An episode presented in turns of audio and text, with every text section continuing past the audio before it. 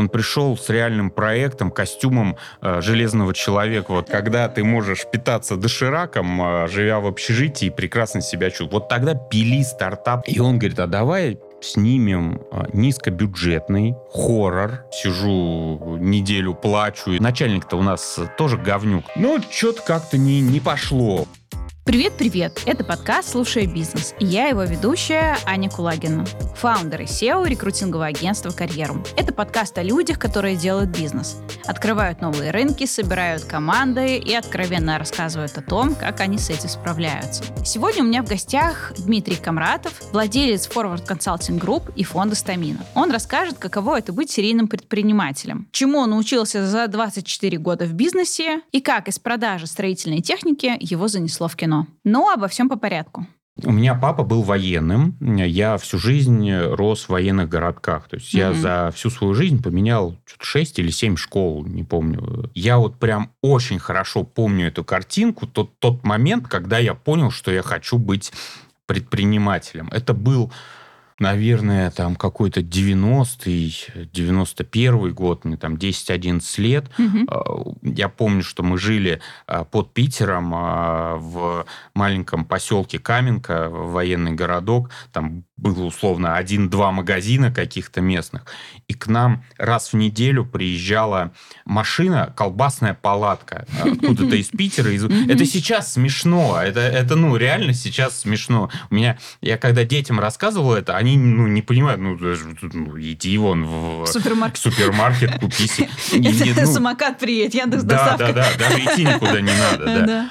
А тогда это было, блин, он приезжал, и весь военный городок вставал в огромную очередь, все ждали его, как, ну вот, я не знаю, ману небесную. Угу. Я вот точно помню, вот это была первая мысль, когда я подумал, что я хочу иметь такую же палатку, я хочу приезжать, дарить радость людям и зарабатывать кучу бабок, потому что там все отдавали все свои деньги, лишь бы купить этот батон Колбасу, докторской да. колбасы. Да. И несмотря а, вот на то, что у меня папа был военным, он отправил меня в Суворовское училище, я сдал экзамен и на следующий день забрал а, документы. А, ну вот, видимо, а, тот, тот самый, та самая палатка переездная с колбасой, она очень сильно повлияла на меня, и вот это а, привело к тому, что а, с 16 лет я уже точно знал, что я буду заниматься заниматься бизнесом. Я пошел в, на экономический факультет э, в университет. Бестолковое обучение ни к чему не привело. Я со второго курса уже начал, там, с первого курса начал работать больше, потому что э, вся эта теория экономики, тем более в то время, толком нормально не преподавалась. У меня тоже была история предпринимательства из детства. В первом классе нам дали задание нарисовать свою будущую профессию. И я нарисовала себя предпринимателем. Кабинет, большой стол и себя в костюме. Но далеко не все мечтают о бизнесе с детства. Иногда интерес приходит позже. Или вообще первые шаги в предпринимательстве делаются вынужденно. Иначе никак. У Дмитрия первые шаги в бизнесе начались в студенческие годы. Меня увлек в то время, это, конечно, не ресторанный бизнес, но э, клубы, бары, там, студенческие дискотеки. И уже там через 4-5 лет я закончил уже университет, э, я оказался э, в Египте. Э, меня позвали туда открывать большой э, русский клуб. Мне там было вот 21-22, может, года. Угу. А, я туда поехал барменеджером, но а, еще до открытия клуба а, директор э, сменил, э, скажем так, э, свое мнение и уехал в Россию, и меня попросили там остаться управляющим на запуск. Вот так в 22 года я стал управляющим огромного там ну, достаточно большого клуба в Шарм-Шейхе в Египте. Через два года мне это надоело, э, заскучал, наверное, по березкам, вернулся в Москву э, и с двумя друзьями мы решили запустить интернет-магазин э, строительного оборудования. Я в этом абсолютно ничего не понимал. До сих пор у меня а, ну, условно, там, что-то починить, это не мое. Это не мое, прям вот. Молоток от отвертки я, конечно, отличу, но каждый должен заниматься своими делами, по своим способностям. Мы сидели у меня в однокомнатной съемной квартире за одним ноутбуком. А, у меня была, мне папа подарил старенькую, старенькую а, машину. Мы на ней вот развозили, но это был, условно, там какой 2000 там, 2004-2005 год, а, тогда еще только начинали все тогда не было никаких там э, больших э, маркетплейсов, э, больших строительных интернет-магазинов. То есть мы были первыми, кто стал через интернет продавать именно профессиональное оборудование. А, и буквально там через три месяца мы уже сняли а, маленький-маленький офис а, в заводе Мелс в подвале, там без окон, без дверей. Он был просто вообще с наклеенными. Нам было грустно без окон сидеть. Мы клеили распечатанные на цветном принтере окна с изображением гор. Вот. Но буквально через полгода мы уже начали возить э, свое оборудование из Китая. Было вообще шоколадное время. Там у нас нас наценка на оборудование до 1000% доходила. А мы нашли производителей, начали привозить, потом под своей торговой маркой запустили вторую торговую марку. И вот я этим занимался э, ну, не соврать, лет, наверное, 10-12. Угу. А потом, честно говоря, мне очень сильно надоело, э, надоели вот именно продажи, логистика, железяки, склады и так далее и тому подобное. А, Еще до этого времени мы а, с партнерами, с моими, которыми все это, с которыми запускали все это, ну, просто разошлись, там каждый стал заниматься своим направлением. Ну и я, не закрывая а, направление по строительному оборудованию, а, начал, короче, что только не начал делать. Э, искать себя. Иска, искать себя в, во всяких стартапах, э, в каких-то небольших проектах, больших проектах. А дальше Дмитрий сказал совсем неожиданное. Следующий бизнес кино. Я познакомился с одним человеком, мы хорошо подружились. А, он из кинобизнеса, из индустрии кино. И он как-то раз мне говорит, а давай мы снимем а, не хочешь стать продюсером, да? А, а, ты, а ты точно продюсер, да, да, да. Наверное, мне хотелось стать продюсером. И он говорит, а давай снимем низкобюджетный хоррор э, в Голливуде на американскую аудиторию. Я говорю, вообще давай. И у нас есть уникальная возможность послушать кусочек этого трейлера.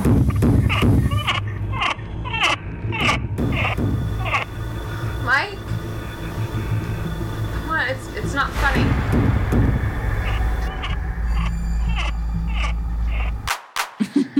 А сколько? Я не помню уже, честно, на сегодняшний день. Там, ну, бюджет какой-то был э, относительно небольшой. Я вложил э, гораздо меньше этого бюджета, потому что была задача там снять первый какой-то тизер, трейлер, mm-hmm. и потом уже на это дело э, собрать деньги поехали в Голливуд, Лос-Анджелес, э, там, сняли э, небольшой тизер, Обошелся нам, по-моему, в пять с половиной тысяч долларов, если я не ошибаюсь. А параллельно этому мы начали заниматься очень интересным проектом а, нейромаркетинговые исследования в кино.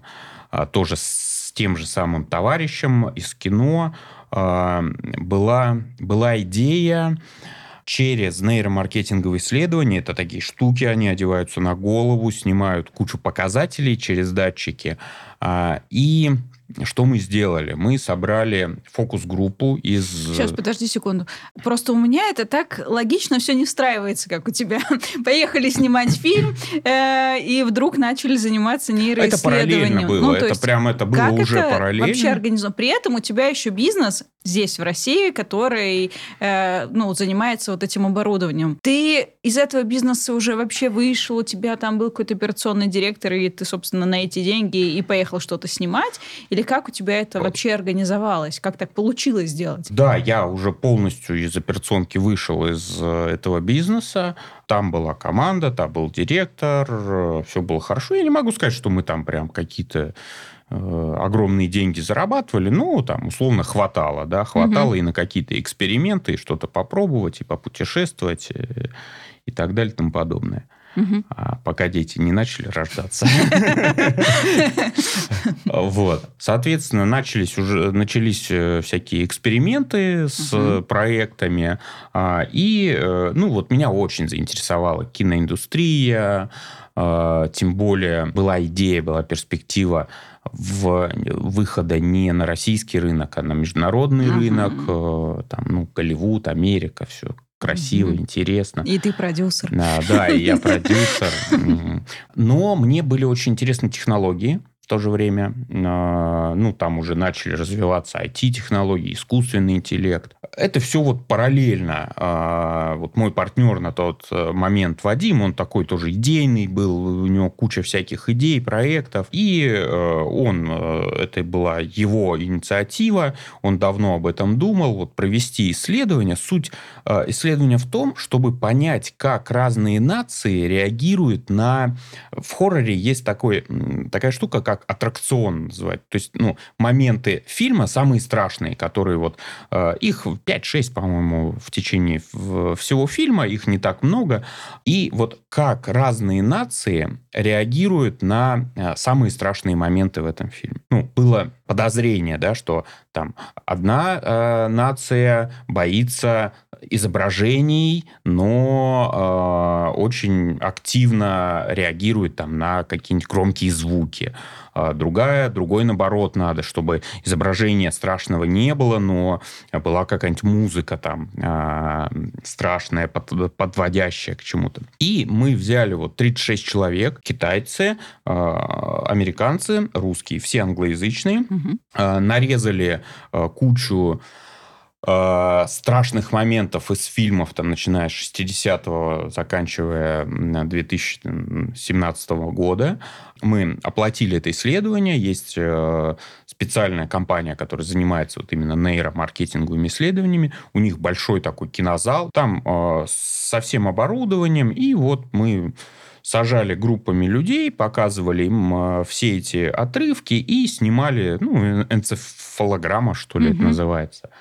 А, и потом месяц, наверное, ребята, ученые анализировали всю эту информацию, и действительно мы там получили вот такой отчет из 200, наверное, страниц, э, где мы, мы нашли вот этот вот паттерн, паттерн да, как то, что э, китайцам надо там показывать страшные-страшные картинки, но перед самым там страшным моментом лучше убрать изображение, а звуком напугать еще больше. Там русским надо, чтобы все в кровище было, куча, куча всего.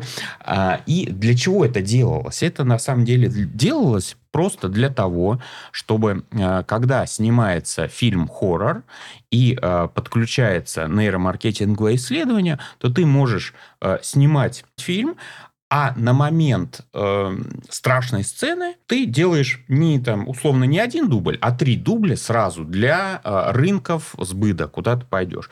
И это абсолютно практически не удорожает, там, ну, чуть-чуть удорожает э, бюджет съемок, но ты получаешь фильм, который э, заранее заточен на конкретную аудиторию. С этой идеей с этим исследованием и с тизером э, этого низкобюджетного хоррора поехали э, на Канский кинофестиваль. А, ну, это так называется, на самом деле есть Канский кинофестиваль, где э, все ходят по красной дорожке, а есть Канский кинорынок, где просто можно арендовать там 4 квадратных метра, это стоит э, абсолютно адекватных, ну, по крайней мере, стоило никаких там сумасшедших денег. Можно там повесить плакатик свой, положить какие-то там материалы, и народ ходит, ты рассказываешь э, о своем фильме, о своих идеях, о том, что ты хочешь сделать. Мы получили э, прям, ну, реальный интерес э, людей, ну, скорее не к нашему этому низкобюджетному хоррору, а к нейромаркетинговым исследованиям. Потому что это была перспективная штука, мы понимали, что это действительно классная штука, но всем нужно бы, нужны были какие-то результаты. То есть э, мы прям, вот, то есть люди говорили, да, мы готовы тестово начать, но покажите нам не то, что вы там нарезали 40-летней давности там фильма, а покажите результаты на новом фильме. Вот вы сняли, вот получилось, вот собрали там на рынке Китая, на рынке а, Америки, на рынке России. К сожалению, у нас таких кейсов не было, а, а провести э, такой тестовый э, кейс, тем более где-то в Америке, ну, достаточно э, затратно. То mm-hmm. есть это надо оборудование отсюда вести туда, хотя в итоге мы даже нашли партнеров, у которых было похожее оборудование, которым мы могли, по крайней мере, снять основные показатели, отправить их в Россию, провести исследование. Но что-то как-то не, не пошло. Выбор в предпринимательстве – это частая история. В идеале хотелось бы работать на растущем рынке и самим кратно расти каждый год. Но в реальности зачастую бизнес – это череда взлетов и падений. Иногда падение приводит в глубокий минус. И здесь нужно принять решение – выходить и фиксировать убытки или упираться и пытаться вытащить бизнес. Дмитрий выбрал первое и переключился на другие проекты. В это же время, в это же время был третий кинопроект, ну, такой не, не кинопроект, а, а связанный с киноиндустрией. Это тоже родилась у нас идея большой-большой мировой платформы, называлась она End Action, по а, привлечению инвестиций а, в кино. И тут же пошло вот как раз ICO, а, крипта, блокчейн. Мы начали делать э, криптопроект End Action с Э, токенами, с, токеном, с токеномикой, с блокчейном. Мы даже привлекли инвестиции первичные на это, начали все делать, разрабатывать ездить опять по всяким э, выставкам. Э, тогда это был просто мейнстрим, там денег было очень много, маркетинговый бюджет сумасшедший, то есть там условно, у нас был бюджет на pre-ICO ну, в районе чуть ли не миллион долларов. Там, как бы сейчас даже даже ну, сложно, сложно да? понять, куда можно потратить да, там, на pre-ICO для того, чтобы собрать предварительные инвестиции миллион долларов. В то время было вот для криптопроектов это абсолютно нормальный ценник, и еще, еще надо было умудриться найти тех подрядчиков, которые вот миллион это так, не так уж и много. Да? И мы готовились, мы при ICO должно было выйти там условно через месяц, и случился э, крипто этот крах, э, когда э, огромное количество проектов соскамились, так сказать. То есть это проекты, которые собирали деньги просто на презентацию без какого-либо продукта, и это вот в итоге всплыло, и блок э, биткоин там рухнул, все проекты закрылись, все ICO закрылись. То есть мы не успели буквально вот месяц. У нас уже готовилась там маркетинговая э, компания. Наверное, хорошо, что мы не запустились, потому что мы бы успели потратить тот условный там, а, у нас не миллион, конечно, поменьше был, но все равно а, кучу денег мы бы успели потратить, но а, в итоге вряд ли бы мы собрали, потому что, ну, там действительно было очень сложно, там в сто раз, наверное, уменьшилось, уменьшились сборы вот у всех компаний. А у нас существенный бюджет, мы планировали там собрать порядка 60 миллионов долларов. Угу. И тоже это вот сейчас 60 миллионов долларов это огромный, достаточно большой раунд инвестиций. А в то время для криптопроектов это была абсолютно нормальная штука. А что с тобой в этот момент происходило? То есть у тебя получается такой, сегодня ты продюсер, потом какие-то мечты ставятся на паузу, потому что в итоге проект никто не купил, вроде ты сразу перескочил э, в новый большой интересный проект, и там вроде все только-только, и ты на волне успеха или нет, я не знаю, как ты себя в этот момент чувствовал, потом резко все все. Слушай, я очень Стоп. спокойно отношусь к каким-то факапам, каким-то проблемам, которые случаются. У меня нет такого, что я там на месяц запой ухожу, не знаю, там сижу неделю плачу из-за того, что там все провалилось. Ну, не знаю, я уже...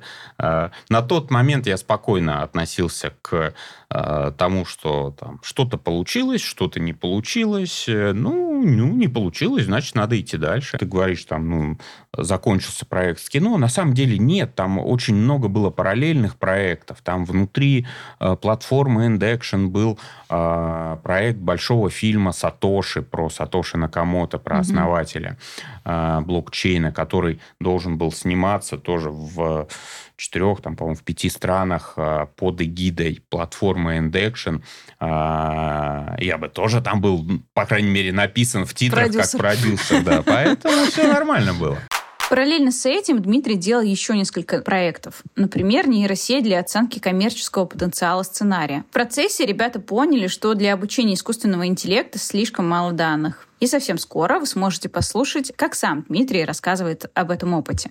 В телеграм-канале подкаста будет появляться дополнительный контент, анонсы выпусков и закулисье подкаста. Ссылку оставила в описании.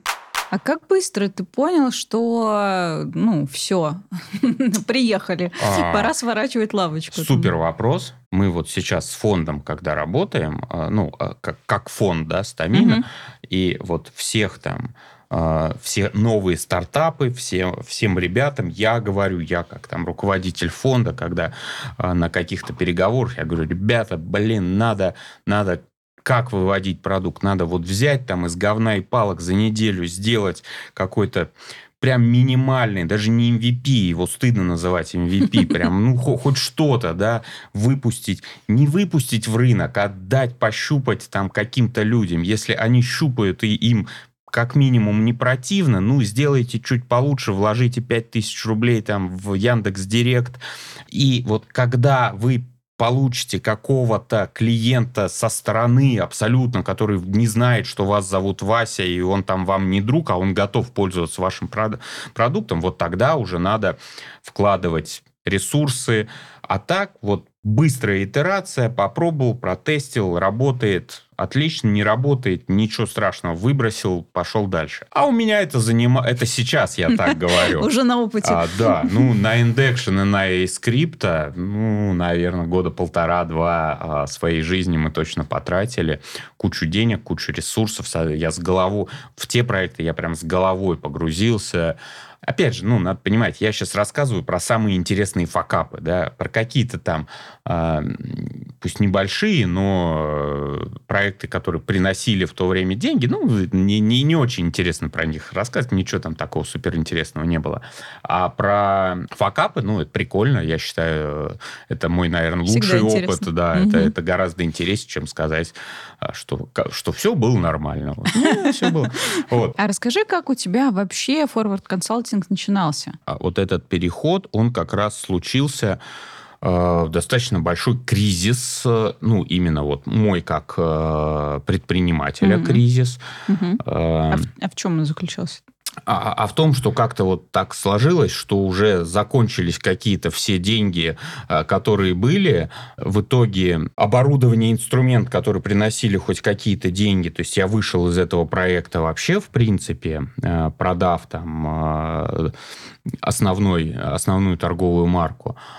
И новые проекты тоже уже перес... ну, я, я понял, что не, не принесут они в ближайшем потому что все стартапы это, конечно, ну такая такая штука. Стартапом надо заниматься тогда, когда а, у тебя нету обязательств, угу. а, ипотек, там всяких детей, собак. жены, собак, да, когда ты можешь питаться дошираком, а, живя в общежитии, прекрасно себя чувствовать. Вот тогда пили стартап, сколько тебе влезет, и это правильно. А у меня уже были обязательства, был такой жесткий период, когда я столкнулся, ну действительно, с таким очень со сложной ситуацией, когда просто нету денег. Просто угу. вот, вот практически нету денег. Ну, там, да, конечно, не, не, мы не в проголодь, да, там жили, но э, вплоть до того, что э, там, были мысли пойти в найм куда-то. Хотя угу. я вообще не понимал, как, но я понимал, что я смогу пойти в найм. И в найме вот в моменте я явно э, смогу заработать э, как минимум нормальных денег, там, чтобы у меня э, дети как минимум ходили в школу, там были одеты, обуты, и все было хорошо, и даже там хватало на э, отдых в Крыму mm-hmm. или где-нибудь еще, да. И э, в тот самый момент, э, как раз-таки я, вот в тот период, я э, AI скрипта, вот этот вот искусственный интеллект, последняя уже итерация проекта была, когда я э, решил попробовать его завести в Сколково, получить резидентство Сколково э, и получить гранты от Фонда содействия инновациям. Mm-hmm. А, я сам попытался написать заявку. Сколько у меня заняло это порядка 9 месяцев. И в это же время обратились э, знакомые помочь тоже с их проектом. Мы успешно получили на их проект э, Сколково, прям, по-моему, с первого или со второго раза. Я писал эту заявку. Э, обратились другие знакомые. И я подумал, что, ну, блин, а если как бы вот так вот, э, а почему бы не попробовать? Чек на, в рынке тогда был там 400-500 тысяч рублей за получение резидентства Сколково. Я буквально за там, два дня на Тильде сделал сайт за вложил 3-5 тысяч рублей в э, контекстную рекламу, и буквально там через одну неделю я получил коммерческий с, э, заказ с рынка там, на 400 тысяч рублей. У меня, Супер. Да, были э, там небольшая команда, которая помогала мне реализовывать э, написание там аналитики, э, маркетологи, которые помогали написанию заявок. И я понял, что вот это, может быть, не прям меня это увлекает как бизнес, как проект, но это прям хороший рабочий проект, который даст мне возможность в моменте начать э, вновь зарабатывать каких-то денег. Перестать, перестать это... думать про найм. Да, да, перестать думать про найм. Э, да. И действительно так, так и произошло. Первые там год, наверное, я э, прям такое это был со соло предпринимательство без команды. Угу.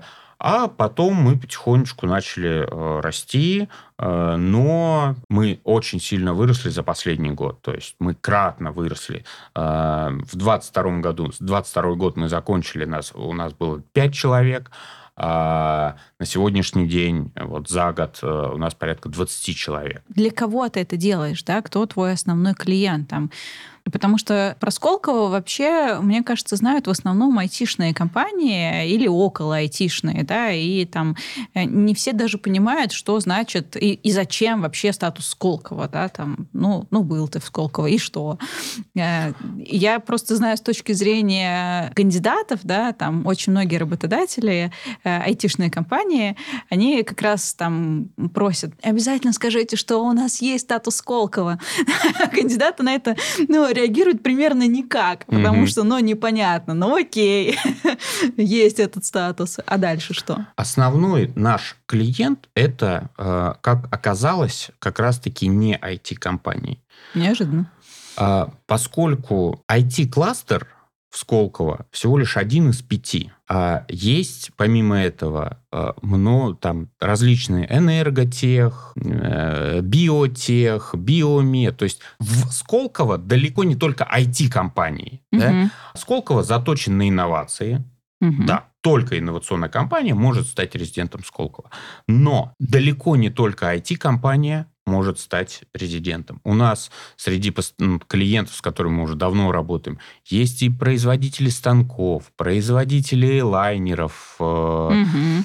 Популярная есть, тема. Да, а, строи... не строительная, а ну да, строительная компания, которая э, делает дома по инновационной технологии. Есть огромный завод, который производит логокрасочные э, покрытия.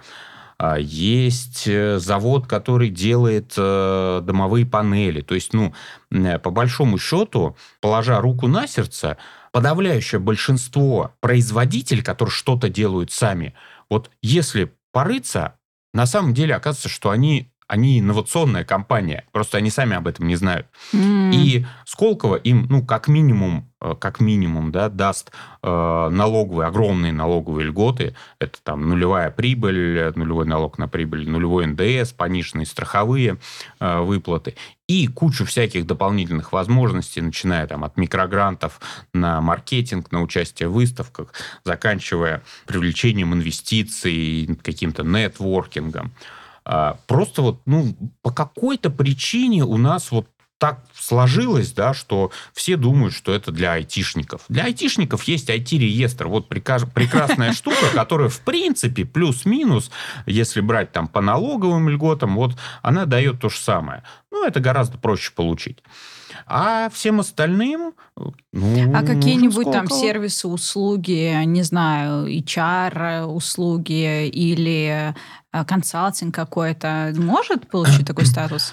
сама по себе услуга HR, э, либо там вот мы сами, мы не резидент Сколково, да, потому что мы оказываем услугу. А вот Мгм. платформа, которая, через которую оказывается э, да? HR э, услуг, платформа по обучению HR, платформа, допустим, да, если брать про консалтинг, которая там помогает, не знаю, писать э, заявки на грант с искусственным интеллектом. Я сейчас выдумываю, но Мгм. вот теоретически, да, я даже знаю, что кто-то там пытается что-то сделать. Вот это, это проект, подходящий под Сколково.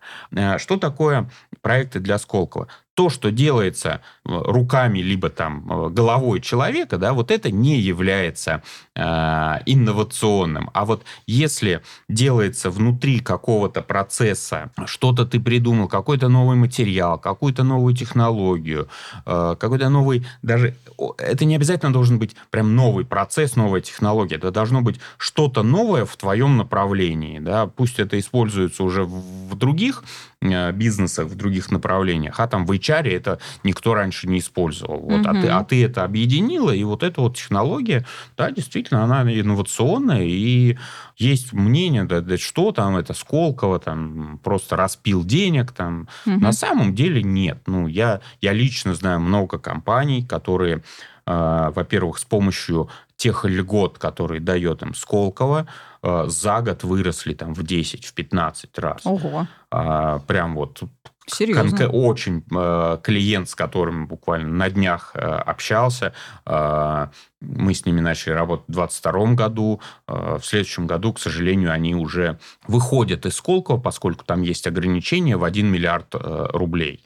Э, Оборота. э, Выручка миллиард рублей, потом начинается, начинается считаться э, прибыль. И вот как только прибыль за 300 миллионов выйдет, тогда э, ты теряешь льготы. Ты можешь остаться резидентом Сколково, но льготы налоговые ты теряешь. Мгм. И вот э, ребята, с которыми мы, которым мы помогли э, стать резидентами, они зашли там, условно, с выручкой, по-моему, в 50 миллионов. Сейчас они уже за прошлый год больше трех миллиардов рублей Круто. э, сделали. И как бы, ну, вот это не то, что я там рекламирую Сколково, это их слова, что Сколково действительно помогли им заключить дополнительные государственные госконтракты. Потому Мгм. что у ГОСов есть прям конкретный KPI заключения контрактов с резидентами Сколково. Они М. обязаны это делать. Они должны св- среди своих контрагентов находить э, резидентов Сколково. Как бы это странно ни звучало, но наше государство достаточно неплохо помогает э, бизнесам.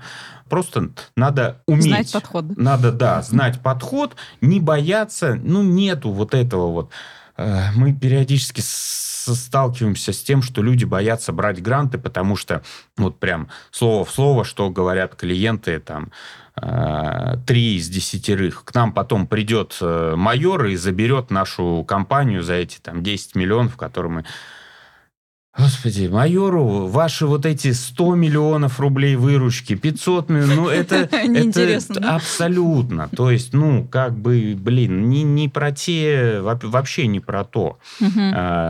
Надо понимать, что это не просто разброс денег. Да? Государство дает деньги только для того, чтобы потом с вас поиметь больше денег. Когда вы превысите вот этот лимит э, миллиард рублей, 300 миллионов прибыли, вы начнете платить огромные налоги, и вы угу. будете уже платить, потому что вы будете большой компанией. Вы, э, ну, чтобы сделать миллиард, наверное, у вас должно быть в штате достаточное количество э, человек. Соответственно, вы э, для государства являетесь компанией, которая дает э, работу гражданам Российской Федерации. Поэтому они вас угу. поддерживают. Не, не, не потому, что там не за красивые глаза и просто так надо там распилить деньги.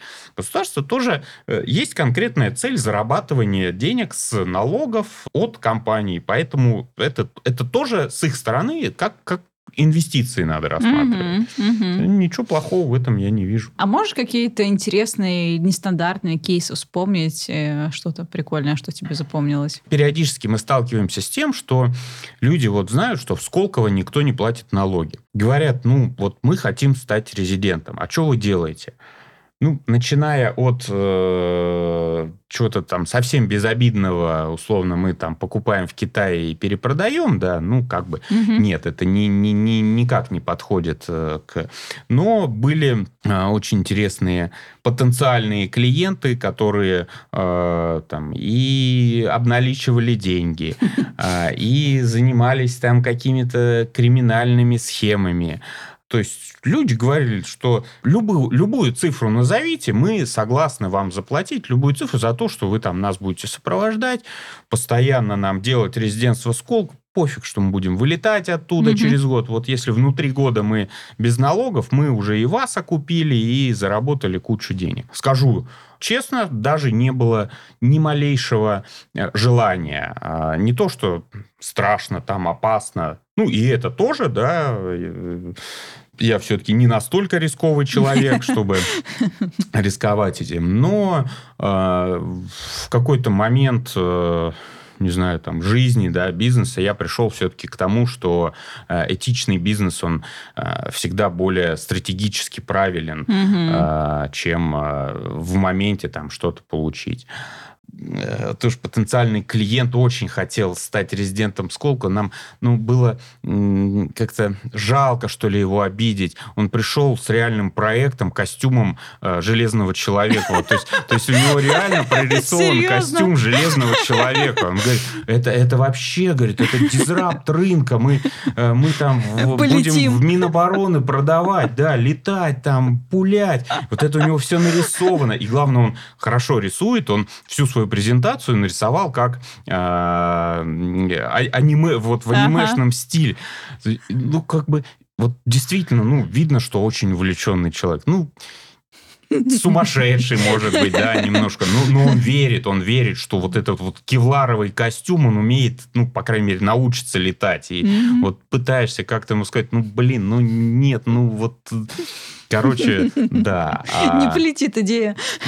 Очень смешные, а, вот именно сумасшедшие ученые, таких тоже довольно много которые вообще не про бизнес, которые именно про мы придумали там э, двигатель какого-нибудь нового там сгорания.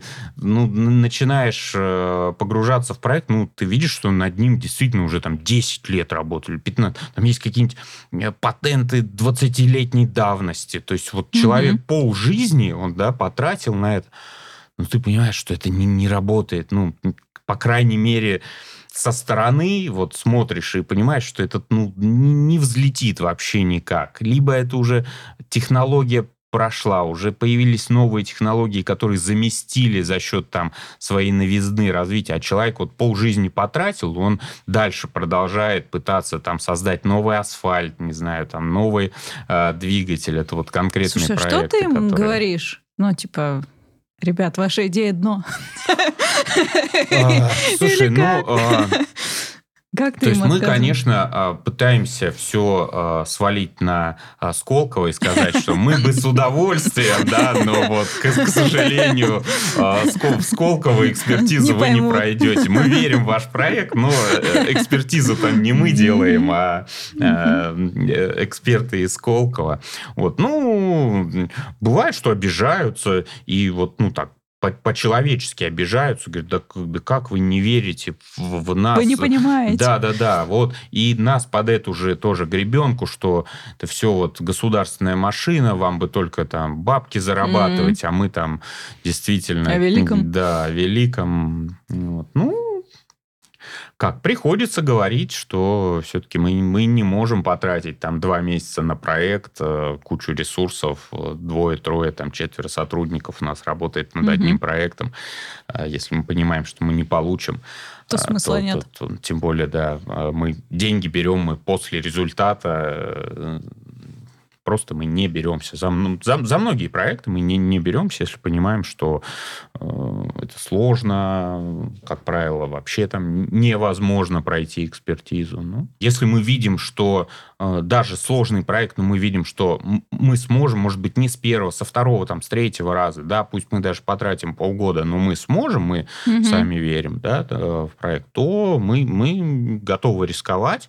За все время мы, э, по-моему, два раза мы возвращали деньги. Э, ну, вот, да, не получалось. Не получалось угу. пройти. Мы честно возвращали деньги говорили, что, ну, к сожалению, не все нам подвластно. Но это у тебя уже такая насмотренность огромная на все эти проекты, и как раз очень хорошо э, ты придумал с фондом, потому что да, это такая у да. тебя, получается, компетенция. Вот, и это один, наверное, из немногих случаев, когда у тебя не совсем другой бизнес, да?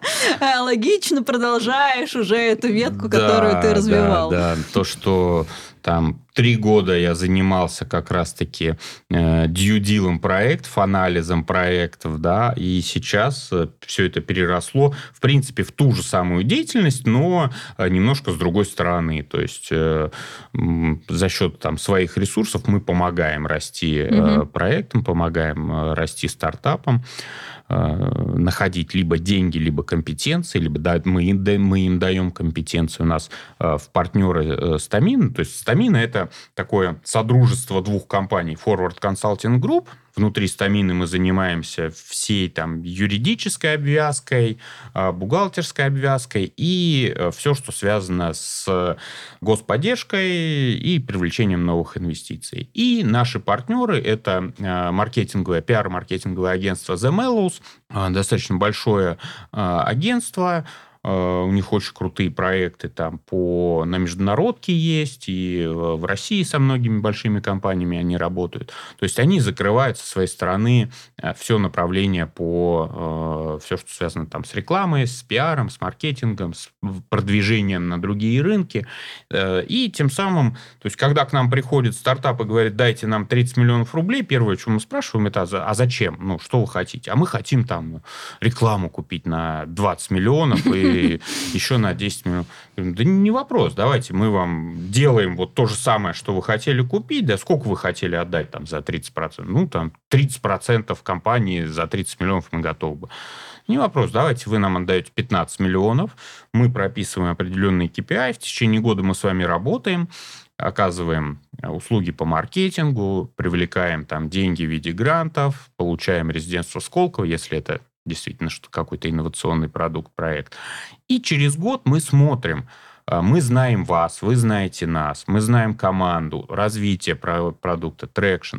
Если мы действительно видим, что у вас большая перспектива, а, у нас есть э, партнерские там, компании, фонды, бизнес-ангелы, которые угу. готовы рассматривать наши проекты, которые мы им даем для инвестиций. Соответственно, если через год мы поймем, что нам надо для проекта еще там 50-100 миллионов рублей, долларов, неважно, для какого-то выхода, то их найти становится гораздо легче, потому что э, все вот эти партнеры, э, с которыми мы работаем, они э, понимают, что мы уже целый год проработали с компанией, мы вложили в них кучу ресурсов, и они уже могут с большей вероятностью вкладываться в, эту, в этот проект, зная, что там, ну, условно, это точно будет работать, точно уже пойдет куда-то дальше, да, а, а не, не встанет на одном месте, там, не закроется через месяц. А вот интересно, насколько вот из тех проектов, которые к вам там приходят э, уже, которые ты видел, да, как часто у них есть вообще какие-то проблемы с персоналом. Потому что мы со стартапами тоже работаем, и в разном, в разном формате, ну, много общаюсь с предпринимателями и со стартаперами в том числе, и очень часто из того, что я вижу, стартапер оказывается в такой, знаешь, ловушке, что вся команда, которая у него есть, это фактически там его друзья, товарищи, где-то он учился, где-то ему кто-то там подсказал и так далее. И очень часто получается так, что во-первых, круг людей, до которых может дотянуться человек-предприниматель, там, фаундер или команда фаундеров, да, он очень маленький, ну, по факту. Мгм. Они не понимают вообще, как они могут кого-то условно с рынка незнакомого привлечь к себе, потому что у стартапов не всегда есть там большие деньги на фот и там ДМС, Мгм. массаж, психолог и Ну да, все по- пока остальное. инвестиций не получил, ничего нету. Да, кажется, на это нужно 30 миллионов получить инвестиции, да. То есть они не понимают вообще, какие люди могут к ним пойти, да, и какое ценностное предложение для потенциальных сотрудников они могут сделать. И они оказываются в такой ловушке, что вроде как приходишь к инвестору, он говорит, ну где твоя команда?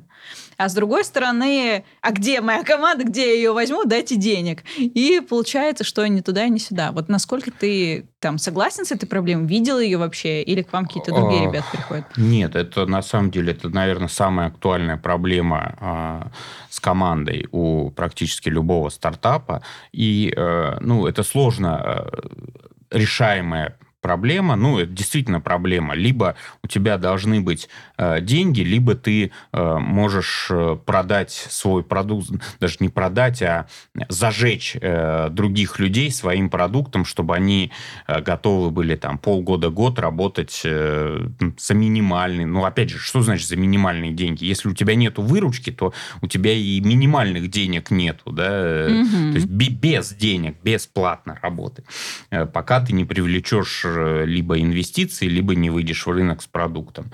Кто-то справляется с этим, кто-то действительно ну, зажигает там и заставляет э, программистов работать в гараже э, и создавать там глобальные штуки, глобальные вещи. Да, да, да. А, но большинство идут по пути м, вот именно а, друг, брат, э, Сват. сват, да. И вот здесь самое главное, часто сталкиваемся, что а, потом происходит такой странный перекос, когда вроде бы уже даже и есть возможность нанять хотя бы кого-то, да, одного. Мгм. Ну, блин, а как? Вроде вот ты уже с ними там полгода, год, они там денег никто не получал, да, но ты понимаешь, что любой условный маркетолог там с рынка, ну, не любой, да, хороший маркетолог с рынка, он лучше, чем твой друг по Друг детскому Вася, да. саду, да, который там э, две статьи про маркетинг прочитал, и вот э, он с вами ковырялся.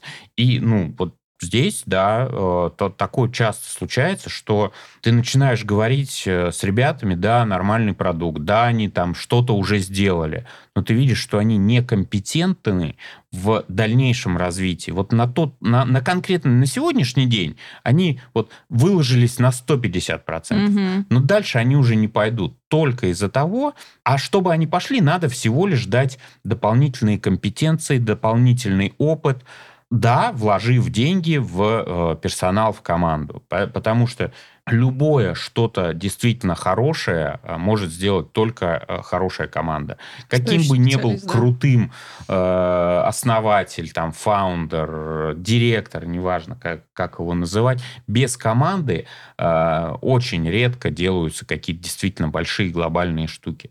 И поэтому вот здесь надо где-то найти. Где, где, не знаю. Ну, потому что инвестиции на э, персонал не дают. Вот, ну, не дают. Э, Если у тебя нет еще продукта, да, он не вышел в рынок, тебе никто не даст ни 10, ни 20 миллионов, чтобы ты нанял там себе э, какого-нибудь маркетолога, э, инженера, может быть.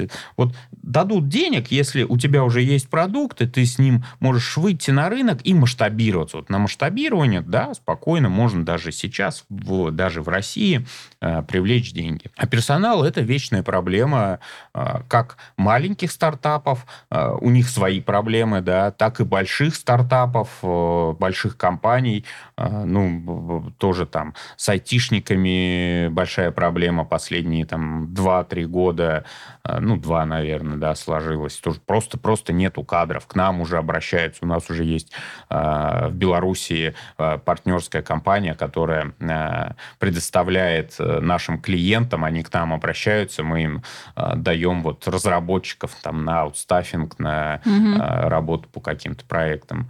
Э, ну, HR, наверное, это такая одна из ключевых, э, наверное, функций развития любой компании, э, потому что только human ресурс этот и может дать э, топливо для там, дальнейшего развития. Ну, нет людей, нет бизнеса. Да. Все. Да. Без людей там дальше никуда не поедешь. Я вот сейчас вспоминаю, да, про то, что ты говорил э, в начале, и про такие грабли, на которые наступал, и вообще про то, каким ты был раньше, да, и каким ты стал сейчас. Вот это твой предпринимательский путь, да, за там последние 24 mm-hmm. года, которые ты прошел.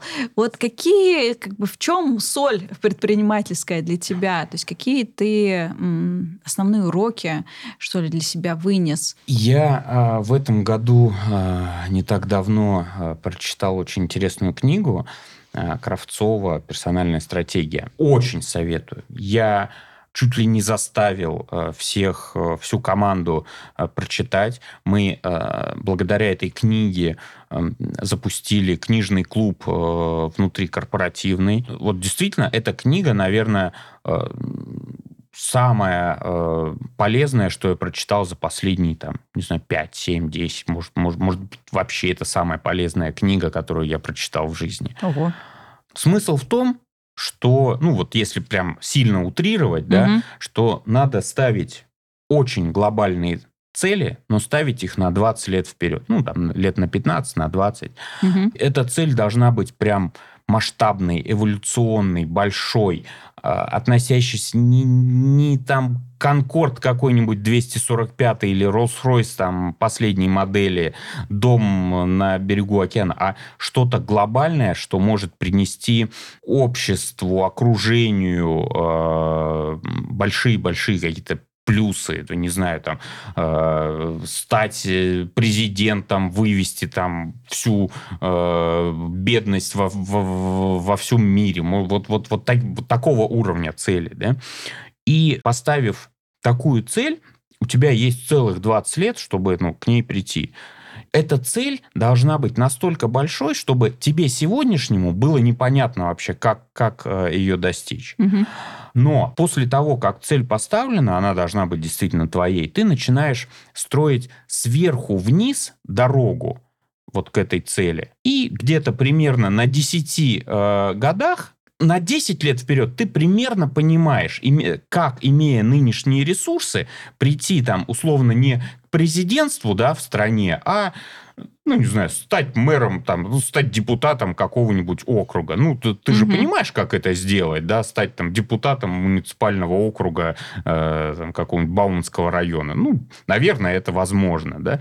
И вот соединив, у него, вот у Кравцова называется это сталактиты и сталагмиты, то есть угу. то, что растет сверху и то, что растет снизу. И вот э, соединив это на примерно десятилетнем там этапе, у тебя уже идет прям понятная дорожная карта того, как действительно можно достигнуть большой, реально большой глобальной цели. Я потратил на это какое-то время. После прочтения этой книги я понял, почему чуть ли не каждый год, а я всегда ставил цели там на год, все mm-hmm. знаешь, все там это 1 января сидишь, там это mm-hmm. подводишь итоги, а, а итоги как подводишь? А, ну, просто берешь и меняешь а, цифру там 2021 на 2022, потому что большинство целей как были, они так и остались приходит понимание после прочтения этой книги, почему так происходит и что действительно побуждает людей двигаться к каким-то большим глобальным целям. Я как-то издалека начал отвечать на твой вопрос, да, а, но ответ внутри этого, что в итоге я вот вынес из всего своего опыта, не могу сказать, что я бы что-то глобально поменял в своей жизни. Наверное, там, имея нынешнее понимание, опыт, я бы сделал там по-другому то, по-другому это. Ну вот что-то э, глобально я бы не, не пошел в какое-то другое. Да, наверное, я бы был более успешным, зная там, э, имея сегодняшние знания. Э, но основной урок, который я вынес из э, своего там 24-летнего э, опыта в бизнесе, это э, первое, надо действительно ставить первостепенные цели не своего собственного обогащения, своего какого-то там э, меркантильного да, направления э, целеполагания, а э, искать то, что тебя будет зажигать, то, то, что будет зажигать не только тебя, но и твое окружение, э, людей, э, твоих клиентов, э, и ставить на первое место пользу для э, людей, для других людей, для клиентов. Подходя к э, работе, ко всему процессу вот через э, максимизацию пользы для э, других, ты получаешь гораздо больше отдачи ты получаешь больше денег, больше клиентов, э, лучше отношения от них, э, больше чек. Никто тебе никогда в жизни не скажет там дай скидку, если ты с ним работал год и давал там максимум ему результатов. И выстра... за счет такого отношения выстраиваются действительно долгие-долгие взаимоотношения с клиентами. Угу. Клиент к тебе относится как э, к полноценному партнеру и э, переходит вот э, абсолютно на другой уровень отношения между там покупатель продавец да вы становитесь полноценными партнерами вы mm-hmm. просто обмениваетесь в какой-то момент э, своими ресурсами и он тебе готов отдать любые ресурсы любые деньги э, за то э, за за те услуги которые действительно ты с удовольствием дашь ему, и они ему будут максимально полезны. Поэтому э, отношения в бизнесе как бизнес ради прибыли, вот в какой-то момент у меня вот это перещелкнулось. Угу. Да, я абсолютно там, условно, меркантильный человек, мне хочется зарабатывать много, но я понимаю, что вот это хочется зарабатывать много э, можно достичь только через обмен как полноценный обмен, угу. да, нельзя заработать много сначала, а потом как-нибудь э, отдать чего-то много. Вот, ну, для того, чтобы заработать много, надо сначала много отдать. А, и второе, раньше я был таким очень эгоцентрично настроенным руководителем, который предполагал, что э, он самый главный, и э, с помощью э, моего опыта я всегда мог сказать, что да, вот я могу поменять эту команду и все равно набрать другую, да, и, mm-hmm. и все пойдет.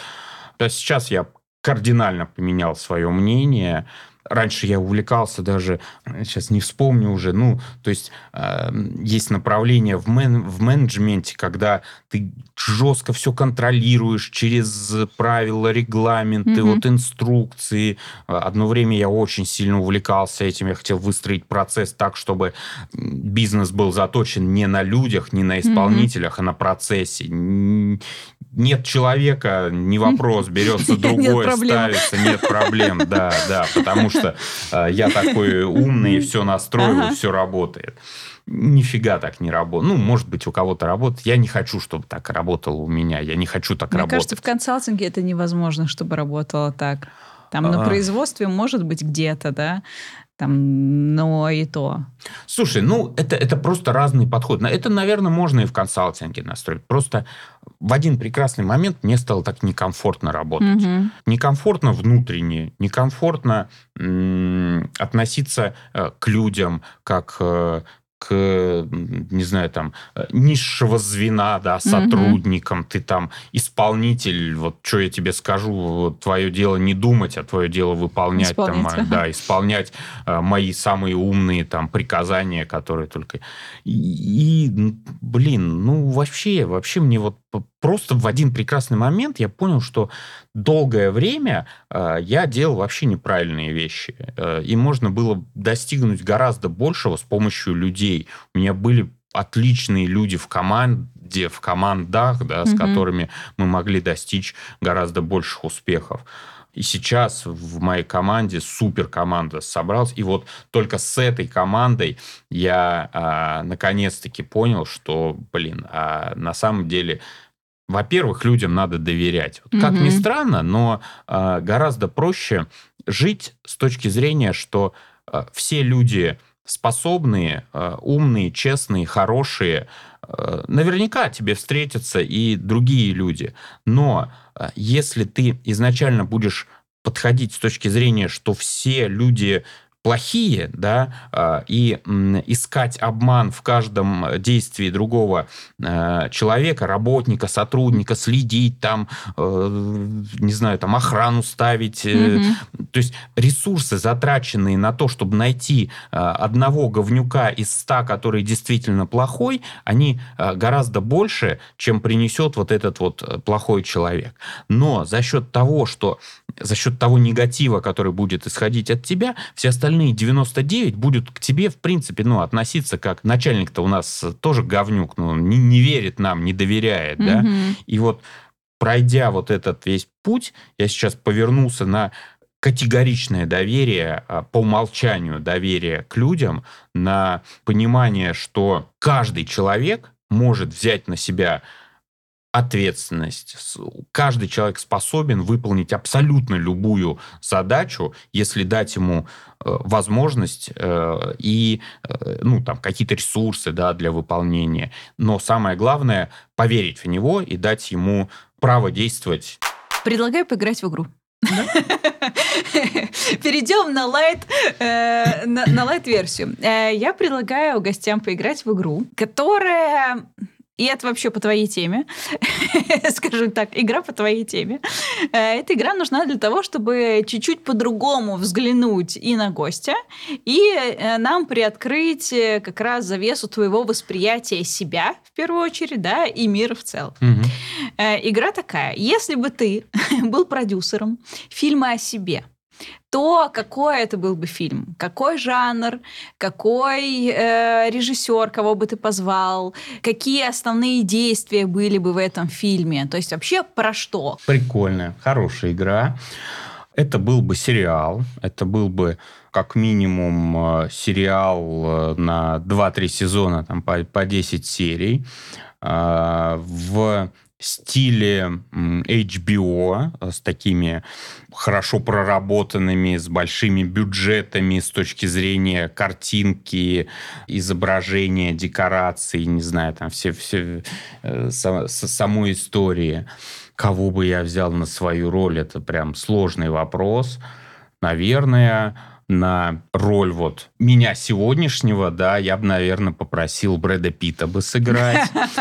А, мне импонирует как актер. Ну, а, а, а дальше бы начали бы там... Ну, хотя сейчас искусственный интеллект как раз-таки позволяет э, создать в одном фильме одного актера там от 20 лет до 50 лет. Это сейчас уже технологии позволяют это.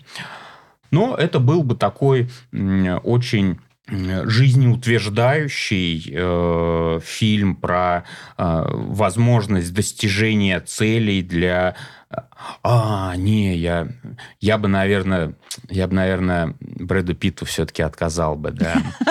Наверное, я бы... Слил бы с конкурса. Да, да, да, да, да. А я бы Уилл Смиту позвонил в последний момент. И э, хоть мы и разные по э, внешне, да, но мне очень импонирует э, Уилл Смит как актер, как человек. Вот, я читал книжку, очень хорошая книжка, он сам написал ее, по-моему, сам, могу ошибаться. А, вот как раз-таки а, жизнь а, Уилл Смита с точки зрения достижения целей, mm-hmm. а, вот, а, наверное, я бы хотел бы, чтобы он с таким бы подходом вот сыграл и меня. И, наверное, мы бы погрузились наверное, это был не только э, биографический фильм, а биографический фантастический фильм. Мгм. То есть с заходом как раз на 20 лет вперед мы бы сделали такой... под- Не-не-не. а, Не то, что фантастический, а а, вот первые два сезона мы бы дошли до 2024 года, Мгм. а, а, третий сезон мы бы сняли а, в 44 году а, с достижением всех тех там зап- запланированных целей, с новыми технологиями, со всякой м, э, длиной жизни там в, в 150 лет. в- С Илоном Маском на Марс можно будет летать, э, вот с чем-то таким. А какое основное послание для зрителя ты бы туда зашил? то, что не надо бояться делать ошибок, надо, э, надо делать ошибки, э, прям вот стремиться, э, стремиться что-то к чему-то новому и не бояться ошибиться на этом пути. Чем больше ты боишься, тем меньше ты делаешь. История Дмитрия – это классный пример серийного предпринимателя, который умеет параллельно вести разные бизнесы и быть в этом эффективным. Мне очень импонирует его легкое отношение к ошибкам и умение быстро переключать фокус с неудач на новые вызовы. И мы сходимся в понимании, что в бизнесе решают долгосрочные отношения и клиентам, и к сотрудникам. Очень важна этика и доверие, и, на мой взгляд, только так можно построить устойчивый бизнес, в котором самому приятно работать. Это был подкаст «Слушая бизнес». С вами была Аня Кулагина, а у меня в гостях был Дмитрий Комратов. Слушайте нас на любой удобной платформе, пишите комментарии, ставьте лайки, делитесь подкастом с друзьями. Это поможет другим людям узнать об этом подкасте больше. Ну и заходите к нам в телеграм-канал, там будет появляться дополнительный контент, ссылка в описании выпуска. Я прям представила, знаешь, тебя, этого малыша, который стоит, «Ну, блин. И у меня будет... Это а, будет первый кадр а, фильма, когда а, Уилл Смит под Питером зимой в шапке-ушанке, там не Уилл Смит, а сын его, как раз он периодически же снимается, и он стоит, да, и, ждет в этой очереди, чтобы купить сосиски.